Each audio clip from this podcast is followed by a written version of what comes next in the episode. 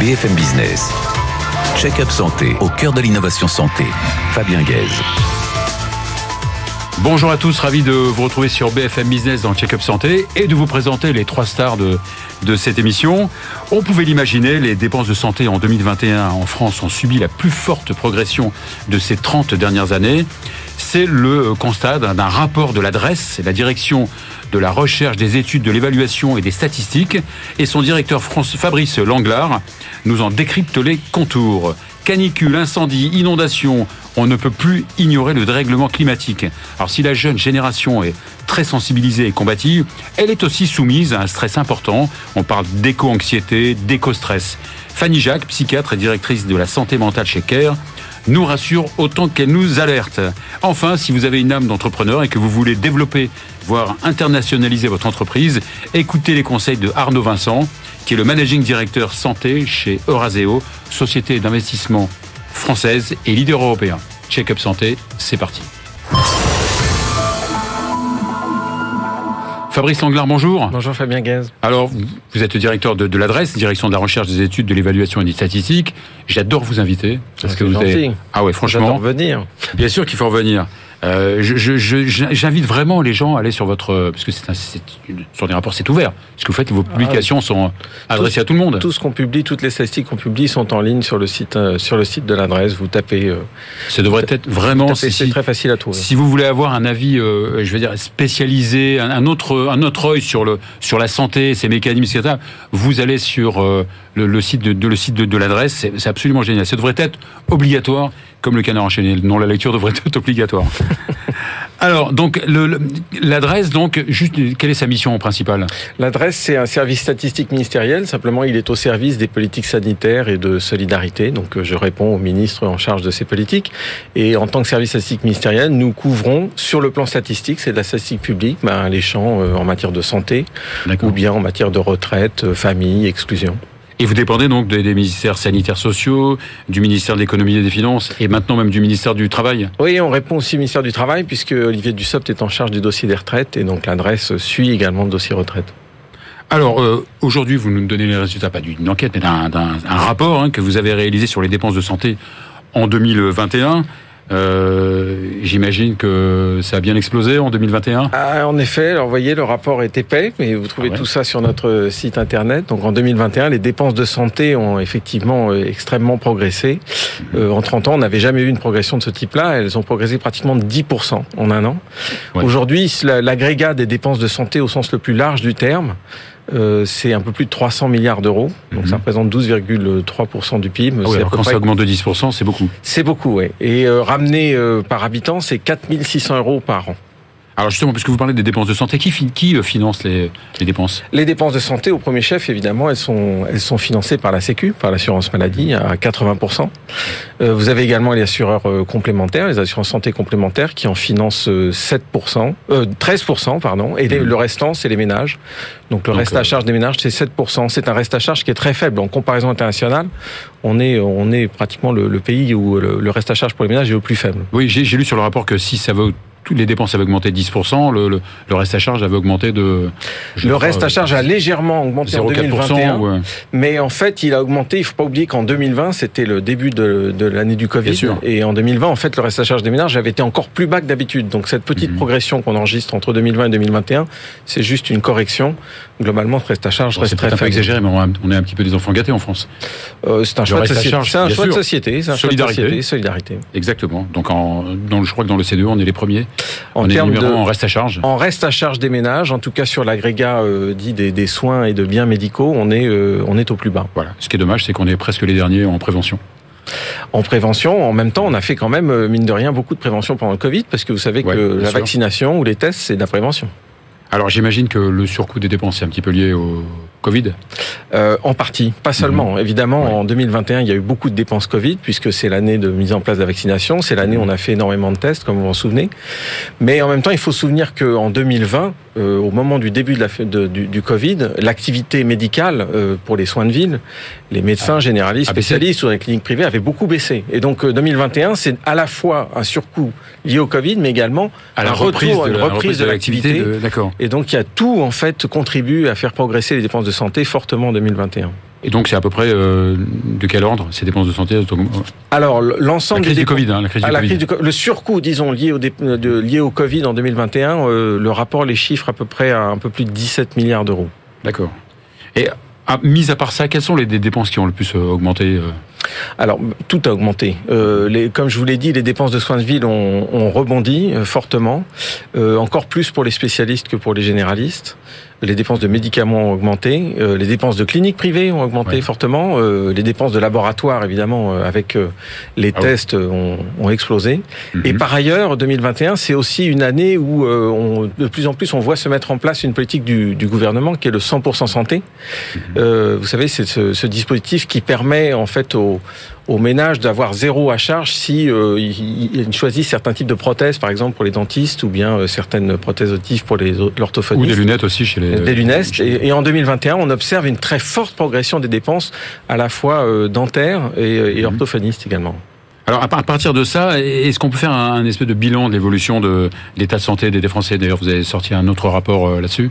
En effet, on a sorti également un document qui s'appelle l'état de santé de la population, dans lequel on, on dresse un, un portrait euh, général. Mais qu'est-ce qu'on peut dire? On peut dire beaucoup de choses. On peut dire que vous savez que l'espérance de, de vie euh, euh, en France est élevée, hein, que ce soit pour les hommes ou pour les Mhm. femmes d'un point de vue international. Et l'espérance de vie en bonne santé, toujours, mais voilà. sans incapacité, elle est, elle continue également à augmenter.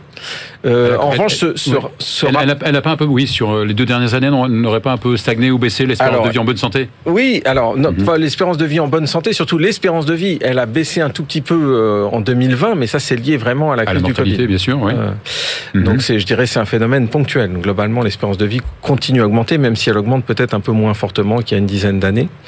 Mhm. Euh, en revanche, le, le- le rapport documente également ce qu'on appelle le gradient social, c'est-à-dire qu'on on, on sort des, des chiffres tout à fait inédits qui permettent de mesurer, par exemple, l'incidence dire inégalité, en, en gros. inégalité de santé. Oui. Oui. Et Euh, donc, l'inégalité sociale. Et donc, pour la première fois, on sort des chiffres d'incidence en termes de maladies chroniques, Mhm. en classant les individus qui déclarent ces maladies sur une échelle de niveau de vie. Et on s'aperçoit que, les, eh ben, globalement, lorsque vous êtes euh, d'un niveau de vie modeste, le risque de déclarer ce type de maladie est beaucoup plus fort à âge et sexe donné que lorsque vous êtes d'un milieu plus aisé. donc en fonction du niveau social, peut-être aussi en fonction de la géographie ou pas? Euh, de la géographie également, on voit Ouais. des choses de ce mais le gradient social est extrêmement fort. Il se Mhm. voit à la fois sur les maladies psychiatriques, il se voit sur le diabète. Vous savez qu'en Ouais. France, par exemple, il y a un rapport quasiment de presque de 1 à 3 par, entre les, les plus modestes et les plus Mhm. aisés euh, de- du risque de déclarer un diabète. D'accord. Alors, euh, il y a- aussi quelque chose d'assez important qui se qui se détache de, de, de, de ce rapport, c'est que il y a trois groupes de population qui sont euh, vraiment concernés par euh, euh, par ces problèmes de santé. Mhm. Les jeunes. les- Alors, euh, il y a effectivement, euh, qu'est-ce qu'on peut dire? On peut dire par exemple que Surtout au niveau peut-être de la santé mentale. Au niveau de la santé mentale, on, Jacques. ob- on observe nettement une dégradation de la santé mentale suite à l'affaire du Covid. Et on, on observe, euh, en particulier en 2021, euh, des hospitalisations pour tentatives de suicide qui ont véritablement euh, progressé extrêmement fortement Mhm. pour les jeunes femmes et les jeunes filles. C'est extrêmement spectaculaire. Euh, et donc euh, ça, ce sont des données qui sont effectivement dans le rapport Mhm. également. Euh, cette euh, cette progression, elle est probablement liée à ce qu'on a vécu du côté du Covid, mais mais sans doute pas seulement, parce Mhm. qu'en fait, même avant le Covid, on voyait une progression des hospitalisations des jeunes filles ou des jeunes femmes, que ce soit à l'hôpital ou en hôpital psychiatrique également. C'est à peu près la même chose dans les autres pays européens, non? On le voit également dans d'autres pays. Même si on peut pas comparer avec certains pays, mais Ouais, on, ouais, on c'est le à peu voit. près la même chose. On le voit également, on voit cette cette progression, cette dégradation de la santé mentale liée, euh, liée à ce qu'elle que sera aussi euh, majorée par la- cette crise en Ukraine, hein, qui, euh, Euh, je n'ai pas encore les chiffres. qui, a, qui euh, a peut majoré le, le- le- petite dépression euh, de, des santé quand même, avec Ah, ce en, tout risque cas, de... en tout cas, ce qui est clair, c'est que vu ce qu'on a observé en 2021, il va falloir continuer de suivre ça de près. Et Mhm. c'est un, su- c'est un réel sujet de préoccupation. Eh ben, merci beaucoup. Merci beaucoup prie. Fabrice, ça tombe très bien. On va accueillir à présent Fanny Jacques, qui est psychiatre et directrice santé mentale chez CARE. BFM Business. Check-up santé au cœur de l'innovation santé. Fanny Jacques, bonjour. Bonjour Fabien. Alors vous êtes psychiatre, personne n'est parfait. Vous, êtes, vous avez fondé une... euh, ça fait longtemps qu'on se connaît, hein, vous êtes déjà venu dans l'émission. Euh, vous avez fondé une euh, super start-up il y a quelques années qui s'appelait euh, Doctopsy. Exact. euh, qui était la première plateforme dédiée à la santé mentale en France. Et à présent, vous êtes la directrice euh, santé mentale chez CARE. Alors CARE, c'est un petit peu le spécialiste de la téléconsultation? Tout à fait, c'est le leader en France de la téléconsultation avec une quarantaine de spécialités médicales, Mhm. mais avec euh, une part belle pour la psychiatrie, hein, puisqu'après la médecine générale euh, sont les, Ouais. Ça, deuxièmes euh, Il y a évidemment des spécialités qui s'adaptent euh, particulièrement à la, à la téléconsultation à la plus que d'autres. Oui. ouais, la psychiatrie, on peut l'imaginer. Mais il y a pas, il y a la psychiatrie, il y a la médecine générale, c'est ça? Médecine générale, psychiatrie, après la pédiatrie, hein, quand vous avez besoin d'un avis en urgence un samedi soir et que votre pédiatre n'est pas disponible. Euh, la dermatologie aussi, ça, Oui. peut- ça peut être une bonne spécialité de téléconsultation. Euh, la gynéco pour des euh, prescriptions ou des renouvellements Et également. hélas, pour moi, euh, peu tellement la cardio, pas tellement la cardio? Un petit peu la cardiologie, euh, ça va pas être celle qui va être en priorité. hein. C'est sûr que le coup de stéthoscope en cardiologie, c'est quand même important. Bien sûr. Et euh, donc les, médecins, est-ce qu'ils ont pris le coup là, de la téléconsultation? Est-ce qu'ils euh, Oui, ils y sont un peu allés euh, sous la contrainte pour certains au moment de- du Covid. ouais, donc le Covid l'a vraiment Euh, boosté, quoi, cette mais bah, clairement, à la fois ça a boosté de toutes les façons le télétravail de façon générale Mhm. et également le télétravail finalement pour les médecins. C'est aussi une histoire de, de qualité de vie euh, au, au travail et ils ont pris goût à pouvoir travailler une demi-journée ou une journée par semaine chez eux. hein. Ouais. Il y a une catégorie de, de médecins qui vont peut-être plus téléconsulter que d'autres, non ou pas? Bah, les psychiatres hein, notamment, hein, je Mais crois que c'est pas aussi générationnel, non Les jeunes, peut-être téléconsultent plus ou pas? Ouais, les jeunes, euh, après, je sais pas où est-ce qu'on situe la jeunesse, mais euh, Ouais. ju- jusqu'à 45, on va dire. Hein, les les 25-45 sont des, les médecins qui vont euh, téléconsulter le plus, oui. Et notamment les psychiatres et les généralistes. Et puis surtout que, d'autant plus aussi que la, la téléconsultation a été un peu prise en charge par, le, par l'assurance maladie.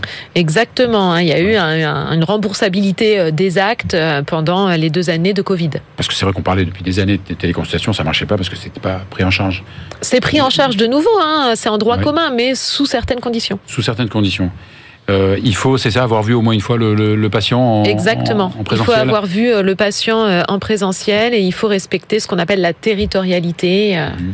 euh, c'est-à-dire quand même prendre rendez-vous en téléconsultation avec un médecin qui n'est pas trop loin de chez soi. D'accord. Enfin, on peut, on peut imaginer qu'avec la pénurie de médecins, Mais j'espère que les règles vont s'assouplir. de beaux jours euh, devant elle. Alors, vous disiez que ça marche bien pour les psys. Justement, en ce moment, c'est la semaine de la, la santé mentale. Et vous avez sorti euh, une étude de IFOP hein, avec euh, IFOP Care. Euh, on, peut, on, peut, on, peut, on peut dire que la santé, mentale est perturbée par le- le- l'environnement, euh, par le- les problèmes environnementaux. Exactement, hein, c'était c'était le, le sujet de notre étude IFOP Care sur le concept d'éco-émotion. Les éco-émotions, ce sont les émotions, les sentiments, les affects qui sont euh, générés, provoqués par les euh, problématiques environnementales. Et euh, l'étude montre, bien que ça, ça touche, euh, Par Euh, d'éco-émotion. C'est- vraiment un nouveau terme. c'est un nouveau terme. On voilà. parle aussi d'éco-anxiété, c'est pas la même chose? Alors l'éco-anxiété fait partie des éco-émotions. Euh, ce qu'on appelle éco-émotion, il faut savoir que c'est pas forcément négatif. Euh, dans l'étude, on a retrouvé comme éco-émotion, il y a également par exemple la responsabilisation, la motivation, euh, l'espoir. Tout ça sont des émotions Ouais, mais positives. il y a aussi la tristesse et la colère. Exactement. Mais il y a Ouais. aussi des choses plus négatives telles que l'anxiété, la peur de l'avenir, la tristesse, la colère. Dans le rapport aussi, on voit que les, les, les, les jeunes sont aussi combatifs quand même. Tout à fait. Et Ouais. c'est ça la bonne nouvelle. Et on Mhm. l'a vu avec les actualités euh, récentes. Ils le sont 10% de plus que le reste de la population. Euh, Mhm. C'est-à-dire qu'ils vont vraiment être motivés pour mener euh, des actions individuelles et collectives. D'accord. Vous avez réalisé un éco-mood meter. Qu'est-ce que c'est ça Exactement. Un Eh ben, meter en anglais, oui. C'est pour voir un petit peu justement où est-ce que vous vous situez, vous, Mhm. euh, dans le panel de toutes les euh, éco-émotions. Parce que comme je le disais, ça peut être autant positif euh, que négatif. La Mhm. colère, elle peut être saine et puis elle peut faire avancer. Euh, L'anxiété, elle- elle peut être, enfin, elle est normale d'ailleurs. C'est normal de ressentir un petit peu d'anxiété face à Mhm. une problématique environnementale qui est réelle. Hein, donc euh, c'est c'est la réalité. Ouais. Mais elle peut être donc productive, mais également paralysante.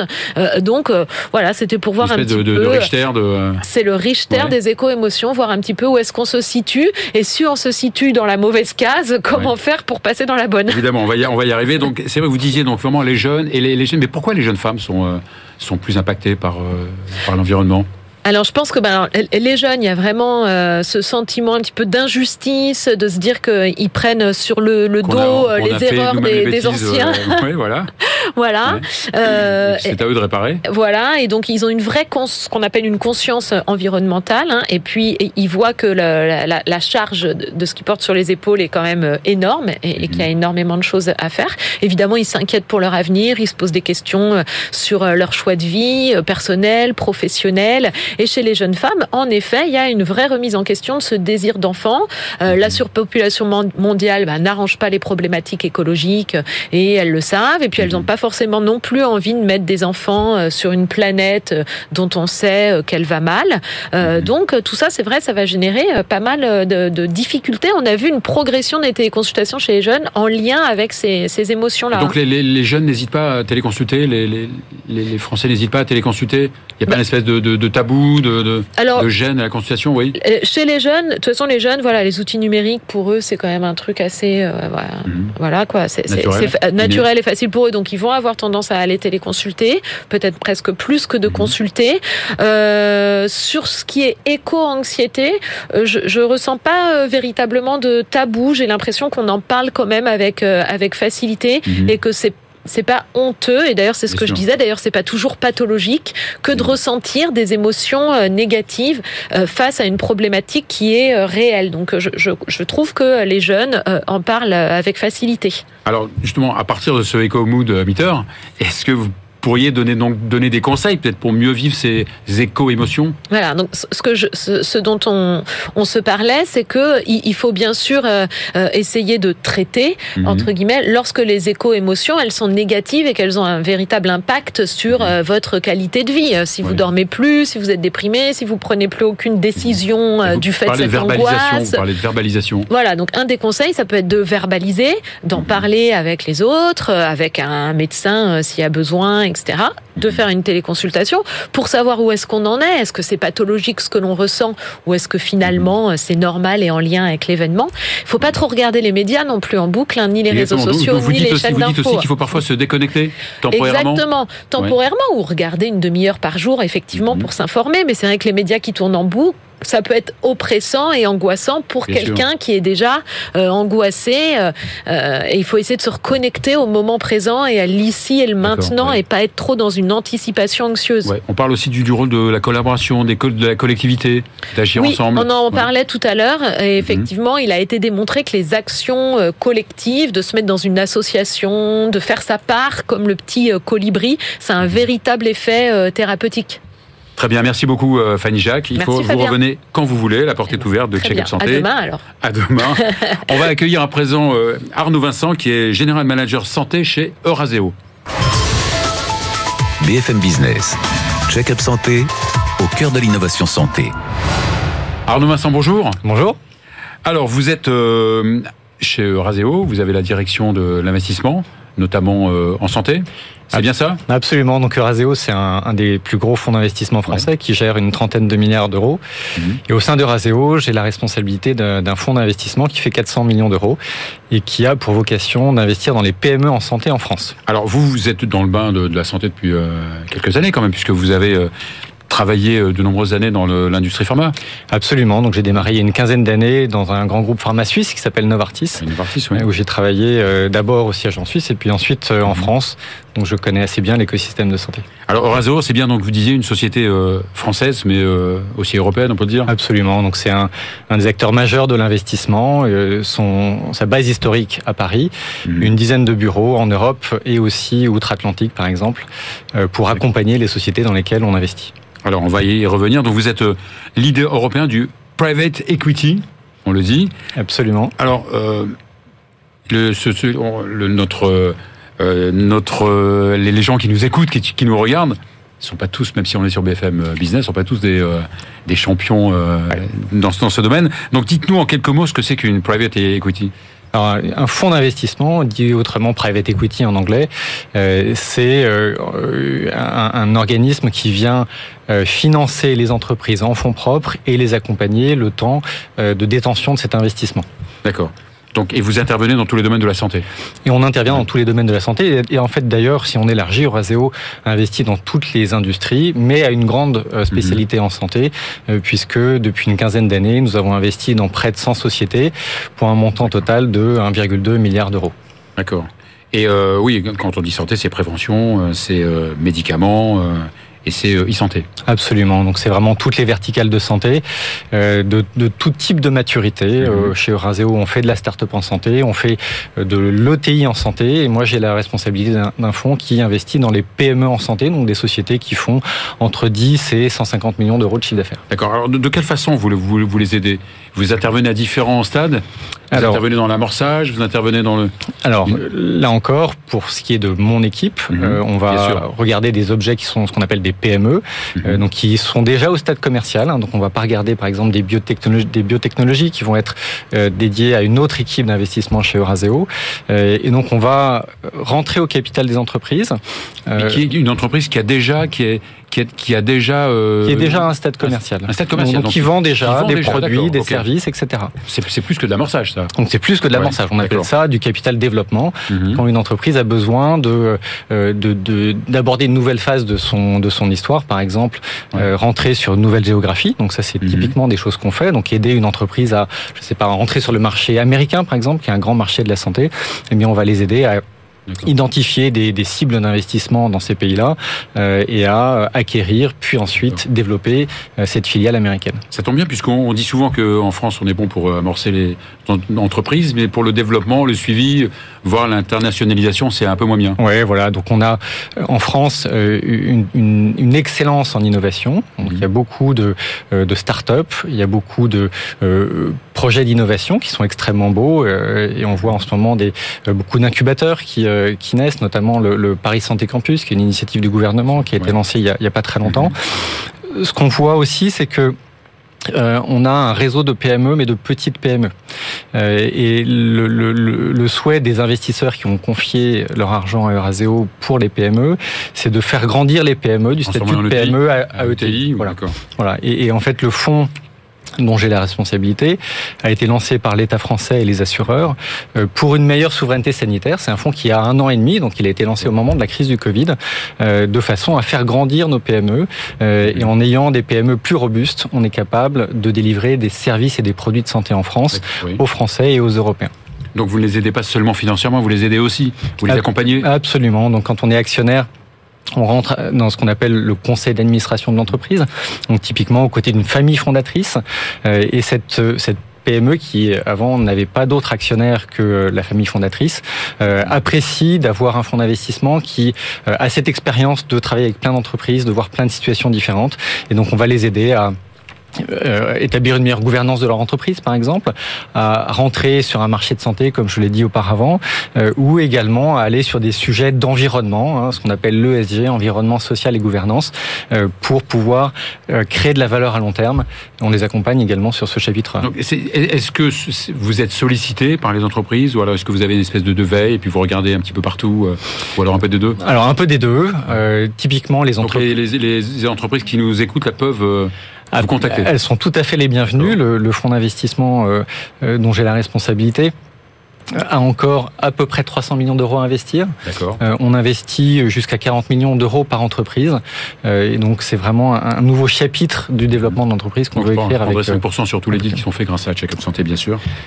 Oui, vous les accompagnez. Alors, ce qui est euh, aussi, ce qu'il faut savoir, c'est que vous entrez dans le capital de la société, mais qu'à court ou moyen terme, vous sortez du capital. C'est ça? Absolument. Donc ça, le, le, l'industrie du private equity, terme que vous avez utilisé tout à l'heure, euh, en fait, l'argent que Raseo va placer dans les entreprises n'est pas l'argent de Raseo. Euh, C'est l'argent d'investisseurs, donc typiquement en l'occurrence euh, de banques, donc la Caisse des dépôts et consignations, organismes publics, et les assureurs qui nous ont confié leur argent. Et évidemment, cet argent, il est confié pour une certaine durée, une dizaine d'années en l'occurrence. Et donc, on va accompagner les entreprises sur un chapitre. Alors, une dizaine d'années, c'est quand même assez long. On a le temps d'écrire une belle page de la vie de l'entreprise ensemble. Et à un moment, il faut que cet argent tourne, entre guillemets, pour pouvoir le restituer aux investisseurs et également que les PME puissent écrire une nouvelle page avec un autre partenaire. Alors, pour finir, comment vous voyez l'avenir de ce secteur de l'investissement. C'est vrai qu'on dit qu'en ce moment, il vaut mieux pas euh, être coté en bourse. Alors, le, les ouais, absolument. Donc, il y, a une, il y, a une crise financière mmh. qui euh, euh, qui est un peu euh, lancinante. Mmh. les entreprises ont et qui risque de s'aggraver. Et, et, qui est voilà, on voit mmh. en effet que l'horizon est, est, sombre, mais winter is not still coming. On est encore un tout petit peu au printemps. Le, les entreprises ont trois manières de se financer. Elles ont les fonds propres. elles ont et pour les fonds propres, elles peuvent aller soit en bourse, soit aller voir les fonds d'investissement, soit en dette. Donc aller voir une banque. Les introductions en bourse en ce moment c'est très compliqué. Les marchés financiers mmh. sont euh, mmh. euh, obérés. Euh, la dette en ce moment les banques ont de plus en plus de mal compte tenu des perspectives de marché financière économique que vous avez citées. Reste l'argent des fonds d'investissement. Euh, donc nous euh, Euraseo en santé, on a encore à peu près 300 millions d'euros à investir dans les PME. et autre chose d'un point de vue industriel, la santé c'est une, une, une industrie qui est où il y aura toujours des besoins. On voit qu'il y a des sujets de souveraineté sanitaire prégnants. Euh, et donc, on est là pour aider les entreprises à se développer sur ce secteur. Eh ben, merci beaucoup Arnaud Vincent. Merci, c'était euh, très, euh, très facile, très très clair. tous les, candidats ont, tout compris. Merci, merci. C'est la fin de cette émission. On se retrouve la semaine prochaine.